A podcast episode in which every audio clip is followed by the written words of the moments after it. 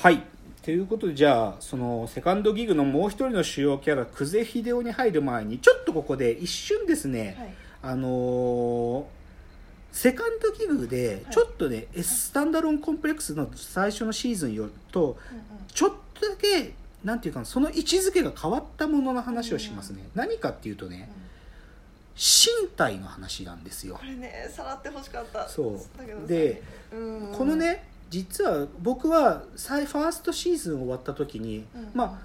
まあ、当然ね広角機動隊というモチーフ自体がこの身体うん言っちゃえば意識と体っていうその2つの中における身体ってものを扱うテーマなんだけどセカンドギグでねなんていうかこの身体についての言明が増えた、そうでしたね。うん、でそれをね具体的に言葉セリフの中で現れるのもそうなんだけどその描写としてもね明確にあって僕ね結構気になるのがねこのセカンドシーズンでさ、まあ、広角機動隊の世界ってさ電脳のこのあこう後頭部についてるプラグからさビューっつってさうんワイヤーでピュッて優先するじゃん。はい。でこの優先するっていう行為っつうのはさまあそのわなんか計算機から情報を抜いたりとか、うんうん。うんこう気絶させた犯人から情報を抜いたりもするんだけどさ、なんていうかある種の会話を共有するみたいな感じであると。であるそう。であるシーンで元子に対してハブ電脳という概念をかやぶき総理に元子が説明するっていうシーンがあるんだよ。で、元子が、総理優先してもよろしいですか？っつって、それで優先して元子に脳内イメージのそのハブでの、元来ネットにはで、ハブという概念はなかったんだけど、でもなんか最近その、あみんなのネットワークをある方向に特定づけるハブ電脳なるものが現れたという説明を元子が、怪武器にするっていうシーンがあるわけ。うんで、そのシーンで、別にこの中身というよりかは、これでね、かやぶき総理が元子の優先が終わった後に、そのプラグをキュキュッとハンカチで拭いて元子に返すシーンがある。で、僕ねこれね、非常に不思議な行為だと思うんですよ。あどういうこと？って思うの。うんだってさ、僕らはさ、コンピューターに挿すときにさ、カキュッて挿してさ、まあ、僕らっていうか、この物語の中でさ、なんか情報を抜くときにさ、コンピューターにヒューッつってピュッと挿してさ、抜くだけときにさ、その、電脳のプラグの部分っていうか、有線のプラグの部分はさ、自分の身体じゃないんだからさ、拭いたりしないじゃん。うんなのにさ、この、なぜか人という人の時のさ、電脳ビューって刺す時にはさ、かやぶき総理はある種の礼儀っていうかマナーのようにキュキュッて拭いて返すわけ。何かの意味を帯びてるんだよ、この優先、人という人。で他にもね、あの、プルトニウム輸送作戦っていうのがあるんだけど、その時に、まあ敵である合田和人が、その、旧家には内緒で陸自衛、陸上自衛、自衛軍の方の奴らに作戦を説明するときに、これ見よがしに、旧家がいる前で優先するんだよ。で、ある種、やっぱり優先するってことに何かこう意味を見出してる。内緒話というか。だからなんか本当はさそんな電脳の体の一部でただこうワイヤーだからさ僕らからすれば USB のあの線みたいなもんだよ、うん。LAN ケーブルみたいなもんなんだよ、なのにそこがある種の体の一部かのようにとか、ね自分とし他の他人との身体をある意味接続するような何かとして意味を帯びてるわけ、うんっていうのが面白いところ、うん。うんで、まあ、それがだからちょっと身体の意味が少しセカンドギグで少し変わってきてるんだよね、うん。でそれは実際で、まあ、当然このセカンドギグにも立ちコマ会というのがあって、うん。まあ、第15話だったと思うけどで立ちコマたちが主役の会から。でそこでのメインの話のテーマは何かっていうと立ちコマたちの電脳とうん。自分で立ちコマの体ロボットとしてのそのしん、まあ、ある意味ゴーストと身体の不一致みたいな話するんだよね。でそのなんていうか着地点はなんか自分たちの電脳チップがその衛星の中に埋埋まってるって話であだから僕たちの体はうん外部からの視線を常に感じてたのかみたいなこと言うんだけどでもこれはちょっと僕は結論としては請求だと思うけどでもこの身体ゴーストと体の不一致みたいな話っていうのはこの物語の中で言うともともとその電脳化幼き頃に電脳化をしていたうん。草薙素子と、まあ、おそらくであろうそれの一緒に電脳化とあ擬態化をした久世秀夫。この二人がずっと体に感じていたゴーストと擬態との不一致っていう話にもつながってくるのでだからこう身体ってものがある意味こうゴースト、まあ、意識なんかとこう有利した存在になってきてるってことがまあ匂わされ続けるのがこの作品ですと。でじゃあ今ちょっと話にも出てきたその久世という男なんですよと。はいで久世秀夫という男。でさっきの個別の11人事件において言っちゃうとあ途中の段階から難民たちの指導者になってはい。革命のリーダーになっていくっつう男が現れる。それが久世秀夫なんだけどはい。こいつが何者なのかっていう話をしますね。はい。で、まあ、まず最初に出てきた時はもともとは陸上自衛軍にいて、うんうん。まあ、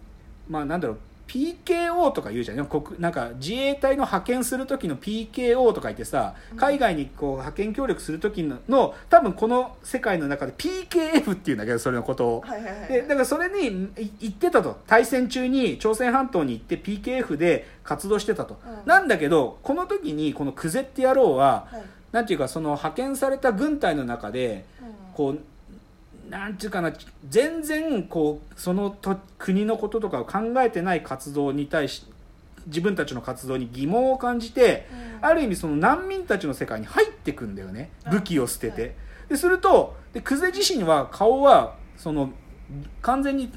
象眼作家に作らせたうん。表情のない顔をしてるんだけど難民たちがクゼの顔を見ていい顔をしてると、うん。ゴーストが顔に現れてるんだとか言ってそれで難民たちによってある意味自分の心の解放っていうのを少し感じるんだよね。ででそういう体験をしたクゼが、まあ、日本に戻ってきてでもクゼ自身は何をしたい男なのかっていうと人間の心が低きに流れる。その低きに流れる人間という存在をもう一段違うステージに変えたいんだと。うん。それがクゼにおける革命なんだよね。うん。でそれちょっと具体的に意味が最初よく分かんないんで何言ってるのか。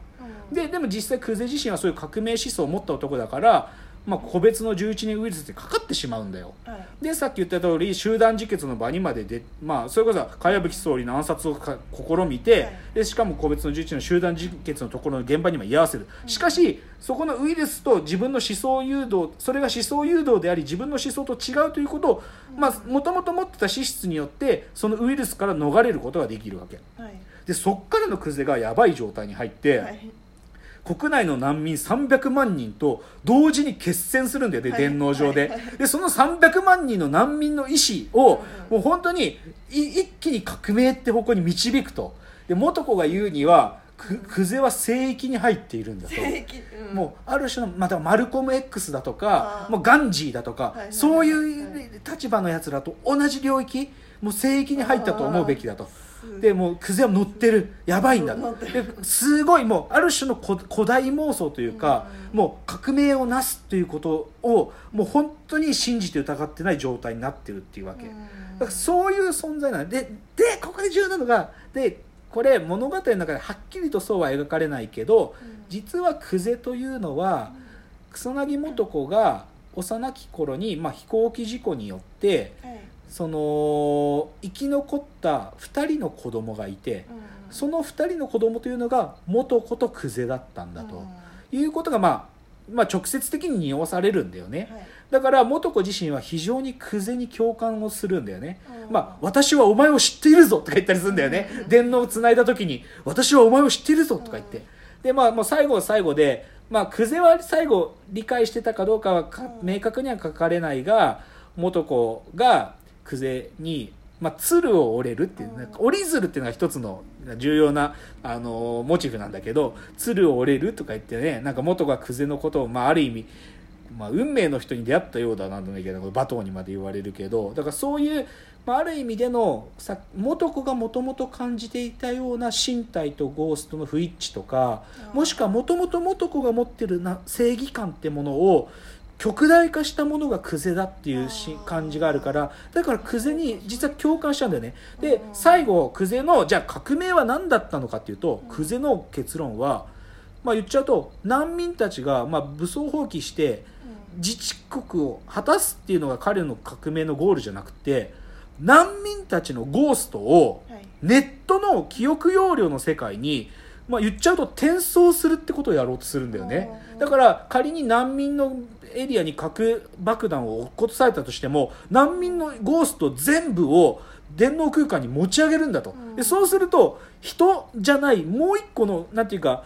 次のステージに行った存在になれるんだってことをクゼは本気で信じてるわけ、はいはい。で元子は最初それに当てられるんだよね。当てられるっていうかもうそれを久世のその思いを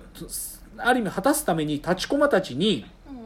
電脳空間に大量の記憶はい容量はい。確保しろっつって今から難民のゴースト一気にそこに転送するぞっていうわはけでそれで立ち駒たちが「分かりました!」ってやるんだけどでも途中で立ち駒たちが少佐の命令を無視するんだよね。ですそこに落ちてこようとしてる核爆発ば核爆弾に向かって自分たちの電脳チップが乗った衛星をぶつけて、うん。まあ言っちゃえば難民たちが死なないっていうことを、まあん、立ち駒たちによってそれが起こるんだけどだからまあ久世のある意味革命は果たされなかったんだけど、うん。でもそれに強く強く触れてしまった素子自身は